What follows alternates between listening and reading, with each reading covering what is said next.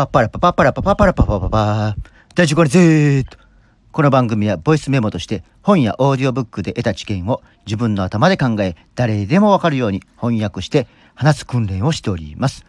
後から自分で聞いてみてその気づきがあればスタンド FM でも配信したいと思っております。今回も20歳の自分に受けさせたい文章講義から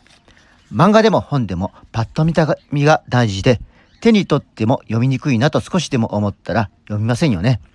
文章には視覚的リズムが大事で、とりあえず3つ押さえていきたいポイントがあります。1、句読点の打ち方。2、開業のタイミング。3、漢字とひらがなのバランスです。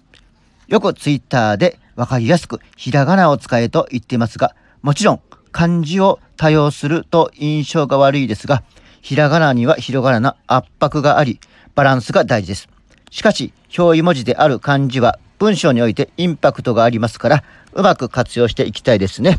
ほいじゃあね。